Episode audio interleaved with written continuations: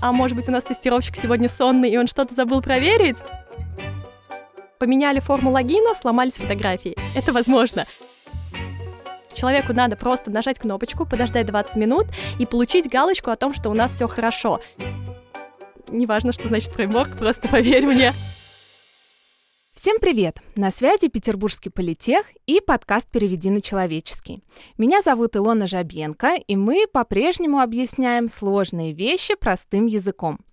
Во втором сезоне экспертами выступают представители компаний-партнеров Политехнического университета. И сегодня это российская соцсеть «Одноклассники».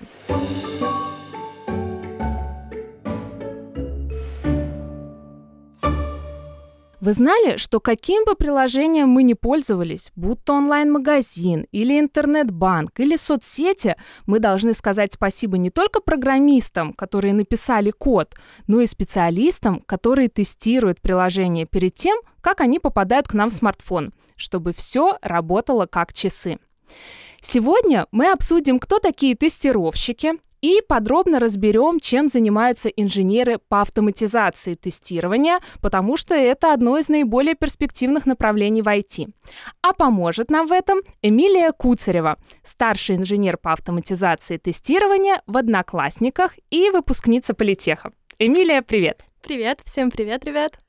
А, Эмилия, вот есть такое мнение, что тестирование — это одна из самых распространенных и условно простых специализаций для входа в IT. Так ли это? Мне кажется, что такое мнение сложилось, во-первых, несколько лет назад, когда начали вот эти все курсы дополнительного образования популярны быть в интернете, и, соответственно, Почему? Потому что кажется, что не нужно писать код за все это время немного изменилось. То есть планка, на самом деле, для тестировщиков, э, которые хотят начать работать, она значительно выросла. Сейчас уже просто пройти какие-то онлайн-курсы, не иметь никакого опыта и найти хорошую работу, то есть не самую такую, наверное, а, банальную, простую, несложную, будет достаточно тяжело. То есть получается, что у нас достаточно высокий входной порог, и по большому счету человек, прошедший простые курсы или почитавший, посмотревший что-то на Ютубе, он просто не пройдет собеседование, потому что рынок очень сильно изменился, когда не было специалистов по тестированию на рынке, не было инженеров по автоматизации, то есть это была зарождающаяся профессия. Тогда да, тогда порог был низкий, можно было легко попасть в специализацию, можно было перейти из службы поддержки, что очень многие делали, но сейчас это немного не так. Я бы сказала, что, конечно, а, все онлайн-курсы стараются привлечь тем, что достаточно легко попасть, но все-таки а, обеспечить работу они не смогут, потому что без опыта пройти собеседование, и даже если вы пройдете собеседование, то все-таки задержаться, потому что у нас всегда есть испытательный срок, будет довольно-таки сложно, учитывая именно текущие реалии рынка. А что тогда нужно знать для входа в эту профессию? А, именно тестировщика профессию мы да. говорим. А, в целом, а, я бы советовала очень сильно это найти место, где можно пройти стажировку именно, потому что если говорить про студентов, то самое полезное для них это стажировка. Хороший ментор, то есть хороший человек, который будет им помогать на первых этапах освоения, руководить, назначать задачи, объяснять все, это огромный плюс, потому что у человека за время стажировки появляется реальный опыт, то есть помимо теоретических знаний, которые он предварительно как-то подготовился, да, как раз-таки прошел курсы, посмотрел ролики на ютубе, почитал книги, ему очень нужно, чтобы у него была практическая работа. И тогда уже, придя на собеседование, например, на джуна, да, у нас в тестировании есть такая же политика, скажем так, как и в разработке. Есть джун, middle и senior. То есть здесь ничего не меняется. Джун — это человек практически без опыта. Соответственно, после стажировки устроиться джуном намного-намного легче в разные компании.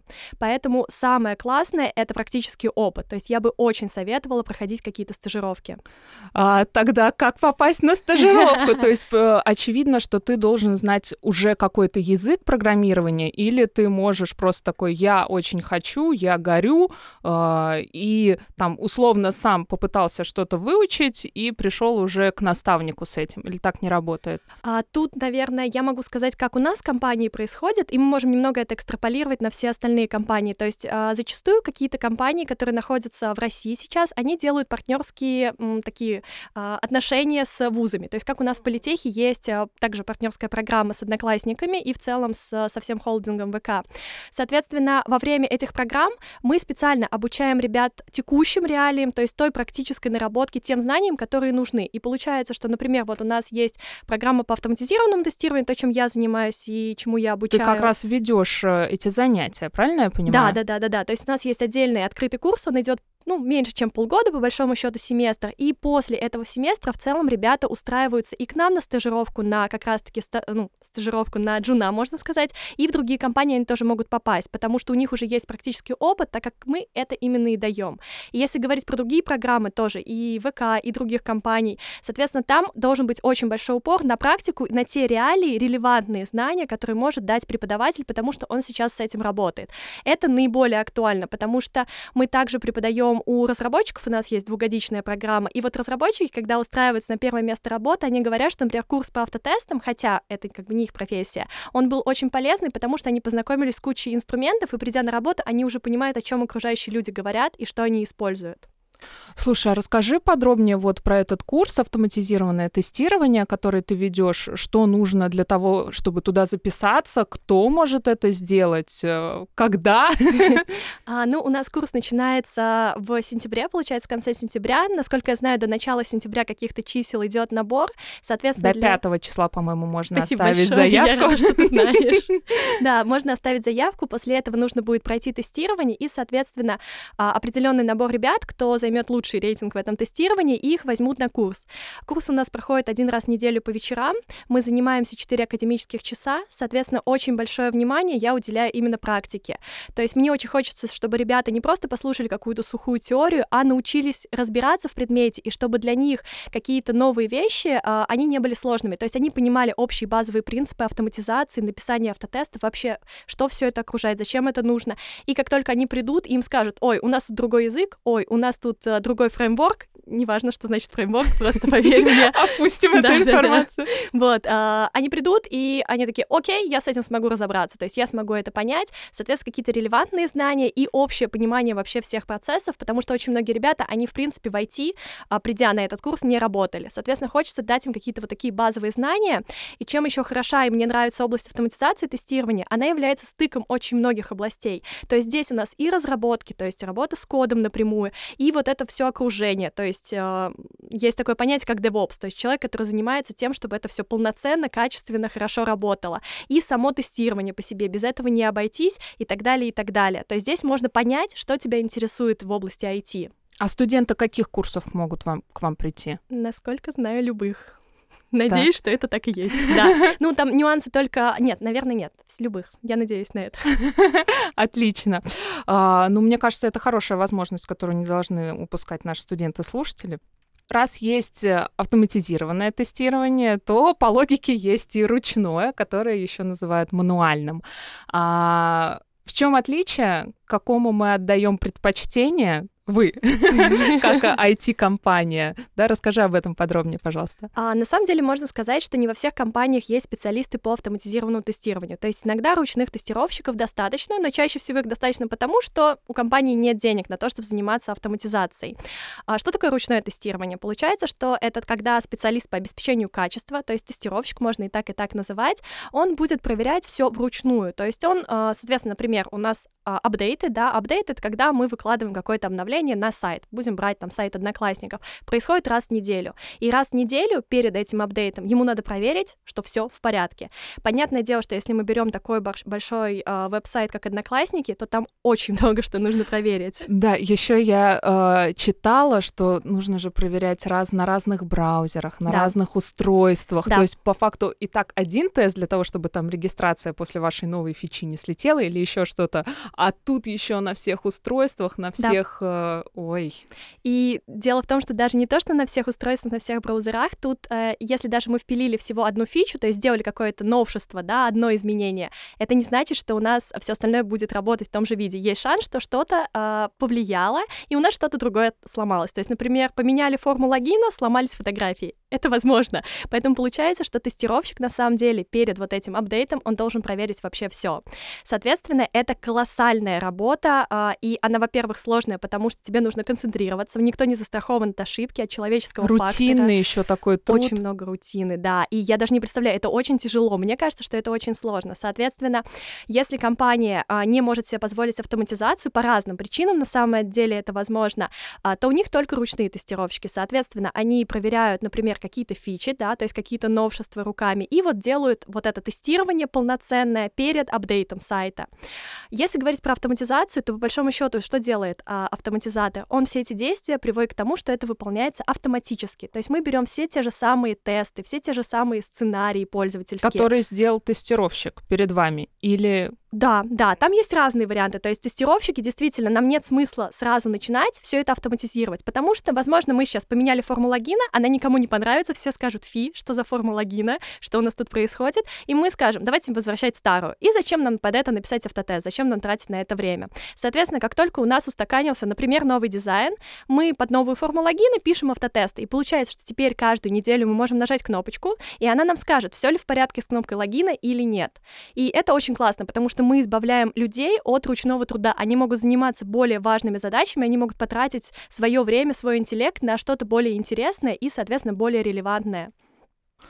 Круто. Тогда получается, что все можно автоматизировать?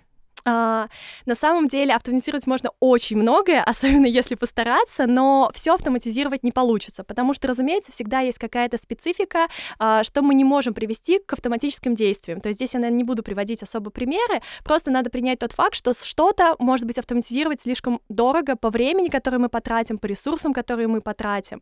Вот, но на самом деле очень многое можно превратить именно в автотесты, и это очень классно, потому что мы избавляем от ручного рутинного труда. А Um, ну, я так понимаю, что первые этапы для людей с более низкой квалификацией это ручное тестирование, и впоследствии он может перейти на автоматизированное тестирование. Так ли это, или можно сразу заняться автоматизиров... А, автоматизацией тестирования? Можно сделать и так, и так. То есть у нас есть вариант, при котором человек начинает с ручного тестирования, потому что ему кажется это проще по каким-то причинам. Например, он, в принципе, понимает, как устроены веб-сервисы или там приложения на андроиде или iOS. Он приходит, может пройти собеседование и, соответственно, устраивать устраивается ручным тестировщиком. Но э, дальше, чтобы перейти ему на автоматизацию, разумеется, ему нужно научиться писать код, ему нужно понять специфику всего, что происходит в автотестах. Без этого никак. Другой вариант, человек может сразу прийти и заняться автотестами. То есть, в принципе, это не обязательная карьерная стратегия, что ты сначала идешь на ручного тестировщика, а потом занимаешься автоматизацией. Здесь все очень вариативно круто. А, вот ты за кадром а, сказала мне такое умное слово эмуляция. Я так поняла, что это а, точное выполнение действий, которые написаны в коде самостоятельно компьютером. Извините за мой слишком примитивный перевод, но так ли это? И я так понимаю, что эмуляция очень влияет на автоматизирование, автоматизированное тестирование. Вот расскажи, как это происходит, процесс. Ну, по большому счету все верно. То есть э, эмуляция действий пользователя это то, что делают автотесты. То есть, если мы говорим, что обычная программа, как веб-сайт, она как работает? Человек нажимает на кнопочку, кнопочка что-то ему возвращает, что-то делает, все нормально. Как работают автотесты? Они заменяют в этой цепочке человека. То есть они, э, если мы говорим про определенный тип автотеста, потому что на самом деле их очень и очень много. Это называется функциональные автотесты, которые являются такой верхушкой всех автотестов. Соответственно, он заменяет действия пользователя и может нажать на эту кнопку и проверить результат, который нам вернется. То есть вот как раз-таки это является эмуляцией действий пользователя, и это основная суть автотестов. Сделать то, чтобы проделал руками а, тестировщик. Круто. А вот э, у меня такой вопрос к тебе из сферы психологии, назовем его. Да, а, насколько тестировщики вообще дружат с разработчиками? Потому что по факту задача тестировщика а, найти ошибку или сломать то, что сделал разработчик. А, как это все происходит? Или ребята работают в команде и все ок? А я бы, наверное, сказала, что сломать то, что сделал разработчик, невозможно, потому что он не ломает то, что сделал разработчик, а находит проблемы. Соответственно, чем раньше найдется любая проблема, тем будет это полезнее для бизнеса, для конечного продукта и, разумеется, для пользователя. А, очень плохо, когда выкатывается какой-то апдейт, какое-то обновление, и у пользователя что-то ломается, потому что, разумеется, доволен не будет никто. Поэтому а, тестировщик, он всегда работает в команде с разработчиком и вообще со всеми остальными. И получается, что Наверное, это даже одно из самых тесных сотрудничеств, и тестировщики с разработчиками, они обязательно дружат, потому что обычно других вариантов нету. Им обоим выгодно, чтобы ошибки находились, и их сотрудничество является очень важным, на самом деле, для конечного продукта. То же самое и с автоматизацией. Автоматизация очень сильно упрощает процессы. То есть автоматизатор может сделать так, что у нас при, перед тем, как, например, обновить сайт, мы поймем по набору там зеленых галочек, что все в порядке. То есть человеку надо просто нажать кнопочку, подождать 20 минут и получить галочку о том, что у нас все хорошо. Разве это не классно вместо того, чтобы проверять все это руками и еще и думать о том, что, а может быть, у нас тестировщик сегодня сонный, и он что-то забыл проверить? Там, не знаю. Поэтому это очень выгодно и на самом деле очень классно, поэтому у нас, я бы сказала, что все ребята очень тесно общаются и, ну, можно сказать, дружат между собой. Круто. Э, и за чашкой кофе обсуждают да, да, да, рабочие моменты в дружеской атмосфере. А есть ли какие-то особенности вот в автоматизации тестирования именно соцсетей? Потому что ты работаешь в Одноклассниках, а, и отличается это там от онлайн-магазина или игр или еще чего-нибудь? На самом деле тут, наверное, стоит сказать для того, чтобы наши слушатели вообще понимали, что происходит, что у нас очень много специфики в зависимости от того, какой у нас проект. То есть вы, во-первых, можем сказать, что у нас есть сайты, у них есть веб-версия и мобильная версия, да, это два, два варианта. Дальше у нас есть специальная такая штучка для разработчиков, которую они могут брать и что-то делать. Это еще одна версия, называется API. А следующее, что у нас есть, это разные платформы мобильные, да, мобильные приложения, Android и iOS, как самые популярные на данный момент. Получается, что даже здесь тестирование и, в принципе, специфика и ручного тестирования автоматизированного, она очень сильно отличается. То есть всегда надо понимать окружение, в котором эта программа работает. На андроиде это будет одно, на iOS другое и так далее. А, соответственно, что у нас дальше? А, если говорить конкретно про соцсети, то у нас есть разные проекты. Есть социальные сети, есть какой-нибудь блокчейн, есть еще какие-то внутренние разработки проектов. Все это будет отличаться, потому что у них разные цели, и, например, если сравнить соцсети и блокчейн, это абсолютно разные области. Там нужны разные знания, чтобы это тестировать. Тестировать игры тоже другие знания. То есть мы очень сильно варьируемся от платформ, от проектов, от всей этой специфики. А, так как я в основном занимаюсь автоматизацией, поэтому про ручное тестирование соцсетей мне немного сложно, может быть, сказать. Я бы сказала, что самая главная особенность, которая у нас есть, это очень большая ориентация на пользователей, то есть на людей, которые используют напрямую наш продукт. Потому что самое главное, это чтобы они продолжали этим продуктом пользоваться, чтобы это приносило им удовольствие, и чтобы это они могли делать с комфортом и не боялись за а, какие-то свои данные, за то, что произойдут какие-то ошибки, за то, что когда-то соцсеть не будет работать. Поэтому это всегда очень большая ориентация на человека. То есть мы очень близки с теми людьми, которые а, пользуются напрямую нашим продуктом. У нас тестировщики, а, они обрабатывают сообщения сообщения от службы поддержки. Служба поддержки тоже обрабатывает сообщения от людей, то есть это прям огромный процесс, который происходит непрерывно. Прям такая целая экосистема получается. Так и есть, да. А сколько людей работают вот и тестировщиками, и специалистами по автоматизации тестирования у вас в, в твоей команде? А, у нас получается, что порядка 35, наверное, тестировщиков, и на самом деле это не так много, учитывая, как, как я уже назвала, огромное количество платформ, и если ты зайдешь даже на сайт Одноклассники, ты увидишь, сколько там разделов. Это и правда. обновление у нас происходит по каждой платформе в целом минимум раз в неделю. То есть на самом деле это очень много. И в команде автоматизации у нас работает порядка семи, наверное, человек, часть из которых, кстати, как раз-таки стажеры. Да и в команде тестирования тоже у нас вот в этом э, с, э, семестре, ну, весенний, который закончился, мы набрали пять человек в автоматизацию и в тестирование как раз-таки из политеха круто, и ребята, возможно, если покажут хорошие результаты и проявят себя, вы возьмете их на работу? Да, конечно, да. Это очень здорово. Слушай, ну вот больше 40 человек, в общем и целом, да. правильно я понимаю? А, такой вопрос, а сколько среди них девушек? А на самом деле область тестирования изначально считалась какой-то, наверное, женской. Я не знаю почему, да? но мне, мне так казалось. Ну вот я отвечаю за мифы. Мне кажется, потому что туда проще всего есть э, миф, да, который мы с тобой вначале обсудили, что туда проще всего зайти в IT да. э, через э, тестирование, может быть. Да, поэтому... может быть, потому что девушки часто работают в службах поддержки, и это карьерный рост, то есть они переходят в ручное тестирование, в тестирование в принципе. А, но у нас, если говорить про нашу команду, примерно гендерное равенство. То есть в какой-то момент у нас в команде стало достаточно много... Если говорить про автоматизацию, то количество мужчин превалирует, видимо, потому что это все таки а, большая работа с кодом, но опять-таки я надеюсь, что эта тенденция изменится. Если говорить про ручное тестирование, а, то примерно 50 на 50. Но здесь очень важно сказать на самом деле, я все время говорю, что у нас ручные тестировщики, ручные тестировщики, но это не совсем так. У нас специалисты по обеспечению качества, потому что наш любой сотрудник из команды отдела тестирования, он должен уметь писать автотесты. А, то есть получается, что они не только занимаются ручным тестированием, но и они автоматизируют все то, что они делают руками. Это практически обязательно, и все это умеют делать. Поэтому это полноценные специалисты по обеспечению качества, то есть они умеют от и до. Круто.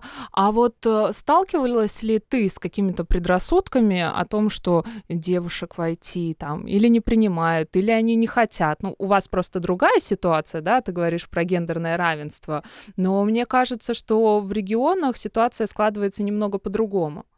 Я сталкивалась, ну, например, вот он мне коллега рассказывал, у нас иногда проходят всякие образовательные мероприятия, и он рассказывал про нашу работу в школе. И девочка с первого ряда условно спросила, а девушки тоже могут стать разработчиками? То есть, э, и это для нас просто нонсенс какой-то, то есть это питерская школа, и в ней какая-то девушка, которая учится в девятом-десятом классе, она считает, что она не может быть разработчиком просто причину того, Потому что, что она женщина, девочка, да. да. Ну, то есть это гипер странно, и э, то, что я замечаю, да, девушки чувствуют себя менее уверенно и считают, что, может быть, они не способны работать с кодом, не могут что-то там написать, и что мужчина здесь умнее и так далее. А, такое я местами замечаю, да, и очень хотелось бы, чтобы это изменилось, то есть если говорить про тестирование, автоматизацию тестирования и разработку, это не важно. Я считаю, что девушки также могут все делать, и по моему опыту очень многие девушки показывают прекрасные просто результаты, а, соответственно, по итогам работы работы. То есть, например, в моей команде у меня работают две девушки и один молодой человек, и девчонки просто супер, честно. Ну, может быть, потому что девушки всегда такие более, э, как сказать, не то что аккуратные, но больше внимания удета- уделяют деталям, вот э, нет? Я бы, наверное, тут не делала каких-то гендерных стереотипов, да, я немного их развеяли и опять создаем. А, это очень зависит от человека, то есть есть безумно внимательные и молодые люди, и безумно внимательные девушки, то есть это больше зависит от характера, а, но как бы надо понимать, что разработка, тестирование, автоматизация, в принципе, область IT, она требует определенной усидчивости, и а, очень нужно уметь не сдаваться, то есть потому что есть какие-то проблемы, с которыми ты сталкиваешься, и никто не знает, как их решить, ты не знаешь, как их решить, интернет не знает, как их решить, и вот тут важно очень не сдаться, поэтому усидчивость, внимательность, мотивация очень большая, и непрерывный. Вот что еще хотелось бы сказать, что когда вы приходите в IT-область, кем бы ни было, да, тестировщиком, разработчиком, всегда нужно обучаться, потому что у нас нет варианта, что мы обучились один раз, прошли какие-то курсы или там обучились в университете, и этого будет достаточно. Это не будет достаточно, потому что рынок IT, он меняется безумно стремительно, и просто зачастую не хватает времени вот за всеми этими изменениями успеть, поэтому непрерывное обучение — это прям ключ к карьерному успеху. Этим обязательно нужно заниматься. Круто. Спасибо тебе большое за интересный разговор. Сегодня мы узнали гораздо больше про автоматизированное тестирование, а кто хочет вообще получить эту профессию, то добро пожаловать к Эмилии на курсы, которые будут проходить в политехе. Автоматизированное тестирование от одноклассников. Да, приходите, я буду вас очень ждать. Будет очень приятно познакомиться лично. Ну а это был подкаст «Переведи на человеческий». Всем пока! Пока!